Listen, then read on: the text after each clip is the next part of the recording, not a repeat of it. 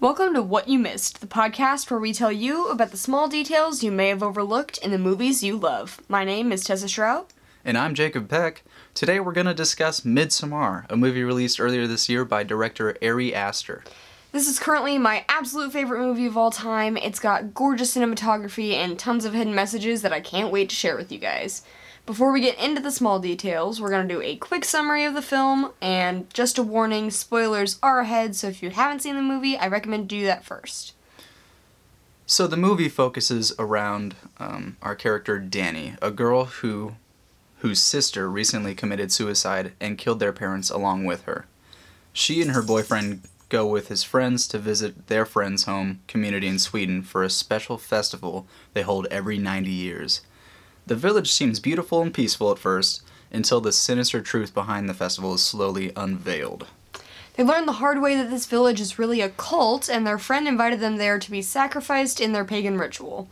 Dani ends up winning the important title of May Queen, and when she finds out her boyfriend cheated on her with a girl from the community, she chooses him to be the final sacrifice in the village's twisted ceremony. Jeez. Yeah, pretty rough stuff.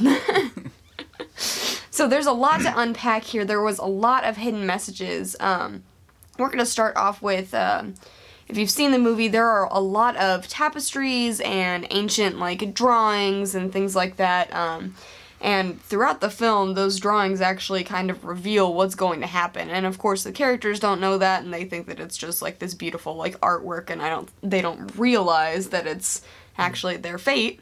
Um, yeah, we realized it before, um...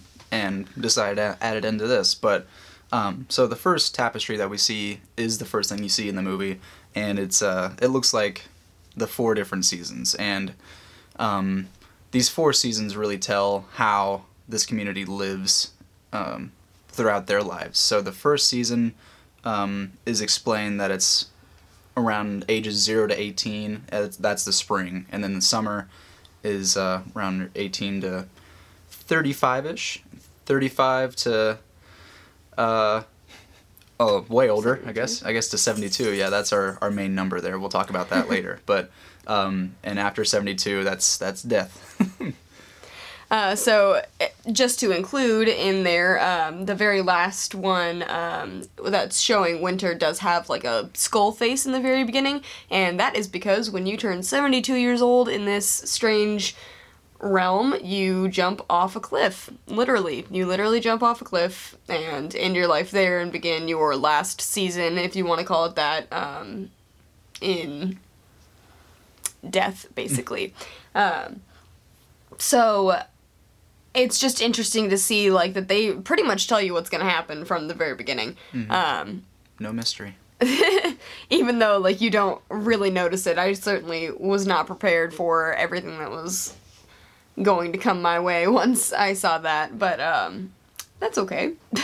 And there's um, other things happening inside the tapestry as well, so you can see the May Queen dances and the other rituals that they perform during this entire festival. It's uh, pretty interesting, but you don't realize it at first. It's just like, well, what are these crazy drawings?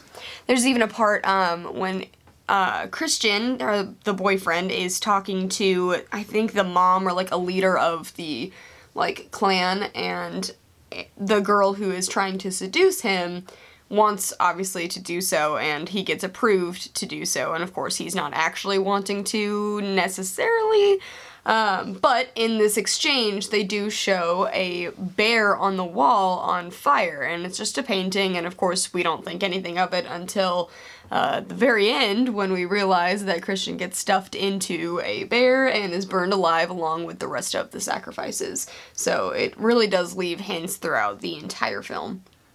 Yeah, it's just you don't really know what to make of it, because it's like, what is this? Right. uh, another thing that we wanted to talk about, uh, there are dead faces oftentimes in the mm-hmm. woods. Um, some of that is due to drug use. Um, yeah. They do start doing shrooms almost immediately once they get to Sweden. Um, and while they're there, once they start taking drugs, of course, the whole world kind of is a little bit weird. It lowers their inhibitions, and it kind of opens them up to all of the horrors that are awaiting them. Um, so they start seeing dead faces in, like, woods and stuff, specifically Dani. Um, and I think a lot of that has to do with, like, the demons sort of that she's fighting by herself, since her sister did uh, kill herself and her parents um, for or with carbon monoxide poisoning.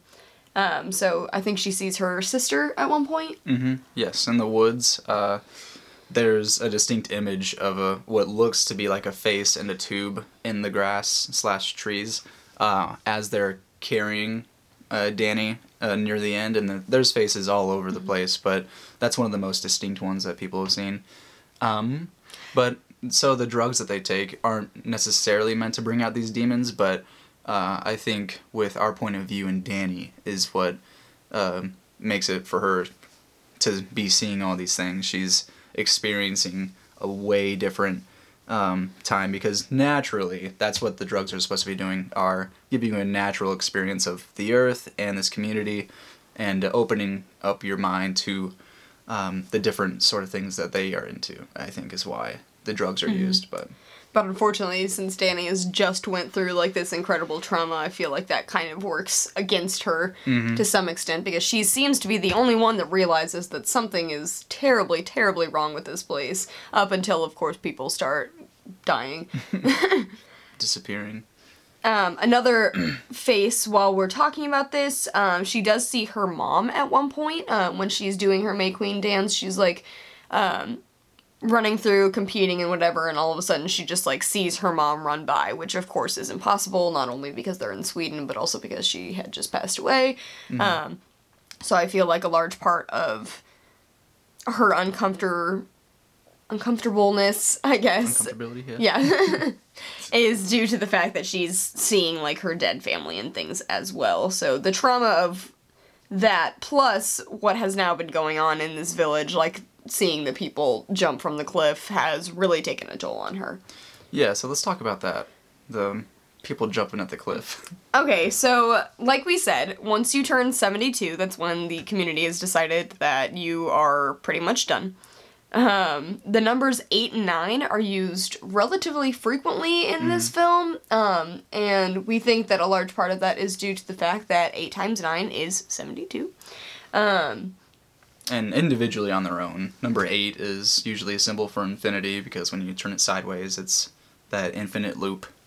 So I feel like that's kind of showing the fact that this community has been going on and doing this for a very, very long time. Um, I believe Dani is looking at pic- pictures or portraits of the previous May Queens, and there's definitely more than a few. And mm-hmm. like we said earlier, this... festival does happen every ninety years. Yeah. Um, which means that this had to have been going on for a very, very long time to get more than a few.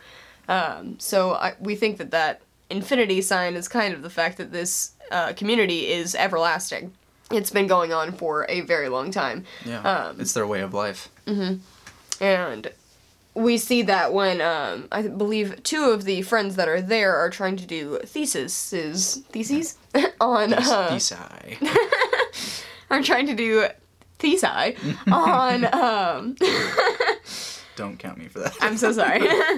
uh, they're trying to do theses on this community, and in doing so, they are told that they're not allowed to use any locations, any names. They're not really allowed to reveal too terribly much about mm-hmm. this specific community. Yeah, um, and they can barely even take photos of their sacred textbooks. Oh, they cannot. That is what ends up getting one of them killed, because they yeah. tried to take pictures of that, which, of course, we know now they would have died anyway, but yes. still. Um, so they're very private, very private, and we feel like that kind of shows how it's trying to stay away from things like that. Like, they're trying to ignore the outside world, not let anybody else in, so that they can continue with their traditions. Um, another thing you might have missed, um, there is a mating ritual that is highlighted throughout this film, and um, most of it is pretty obvious. Um, but just in case you didn't notice, there is a tapestry that explains sort of what this mating ritual is, and it shows um, maybe four or five little, like, snippets of what women sometimes will do in order to seduce men and essentially give them, like, a love potion of some form, and mm-hmm. part of that includes using their menstrual blood and putting it in the other person's drink. Uh, there is a part where they're all eating together, and Christian's drink is visibly a little bit darker than everybody else's. And I know some people I know didn't notice that at all, so maybe you did, and if you did, props to you. Gross. Uh, but yeah, pretty nasty. On top of that, she also puts one of her pubic hairs in his food as well, and he eats that, and that's supposed to also get him to Yum. want to mate with her. Any kind of hair in my food is gonna make me gag, but True. oh man, if I just see a curly little thing in there, I'll be oh. Ew. Alrighty, uh, we also wanted to talk about Dani and Christian's relationship because that definitely um, progresses throughout the film in a very interesting way. Mm-hmm. At the very beginning, Christian feels like Dani is leaning too hard on him with all of her family problems and things like that, and of course, he feels like he's trapped and even talks about potentially breaking up with her until her family dies, then of course feels like he can't. So he's not exactly the model boyfriend in the entire film, um, because throughout the whole time he forgets Dani's birthday, he forgets a lot of things that he should know as a boyfriend. Um, no, Christian's just kind of an all-around bad guy. Um, I think... Uh... He he could spend a little bit more time worrying about uh, their relationship. He's just an all-around bad guy. I don't agree with Christian and what he does, but um, I, they're also on drugs over there, so everything got weird. Um. But uh, a large part of their relationship, we think um, their uh, reflections are actually used relatively frequently in the mm-hmm. film, and I didn't realize that the first time I watched it, um, but after looking up some things online, I realized that that was a pretty big motif, sort mm-hmm. of, that he did. He had a lot of shots of, like, people from the point of view of mirrors, and, like, you can see their reflections and things, and we think that a large part of that has to do with Dani sort of reflecting on her life, and... Uh, reflecting on the fact that her relationship really isn't what she thought it was, and it's not as good as it should be, and we feel like at the very end she kind of realizes that that relationship is not the way to go. Of course, he does end up burning in a mm. sacrifice, and that's sort of an extreme way to break up with somebody, but... Being, being volunteered by Dani, so... Um, but it was between Christian and a, another really peaceful guy in the community. Why should he have gone? Um, but yeah, so the reflections are definitely a very important part of that. I think the last thing we want to talk about, um, if you notice throughout the film, nobody, once they get to Sweden, nobody feels anything alone. Mm-hmm. Um, so I think the very first thing was when the older seventy-two-year-old people jump off the cliff. Um, once one of them falls, he doesn't die right on impact, and he is screaming, obviously, because he is in pain, because he just jumped off the cliff. Um, tough, and... Tough to watch. Yeah, it's, it's a rather brutal scene, it's a little bit rough, um, but everybody in the community is crying and screaming along with the man.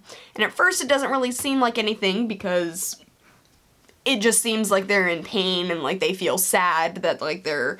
community members are dying or are in pain as opposed to it being quick like the other person's was. Mm-hmm. Um, if you would have just jumped head first, maybe. He picked the worst way possible. Um, but, so that was perhaps the first time we felt that. Um, later on, when Dani finds Christian cheating on him with the other girl in the community, she begins to scream and she feels sad and, of course, is, like, bawling and... It, all of these women start to gather around her and cry along with her. Yeah. Um, also, at the very end, while these sacrifices are burning, everybody is screaming and crying along with her, and I think that's when Dani kind of realizes that now she's found that family that she's kind of been looking for for all this time. Yeah, it's a really interesting concept. Um, just to feel emotions with an entire community. It's like you're never alone, and it's uh, kind of... Beautifully depressing? Yeah, that was the good phrase. But yeah, it's um, definitely an interesting concept. Um, I believe that's about all we have for Midsommar. Uh, watch it again to see these cool hidden messages. Let us know what you think. Uh, thank you for tuning in to What You Missed, but make sure one thing you don't miss is our podcast next week. Have a great week.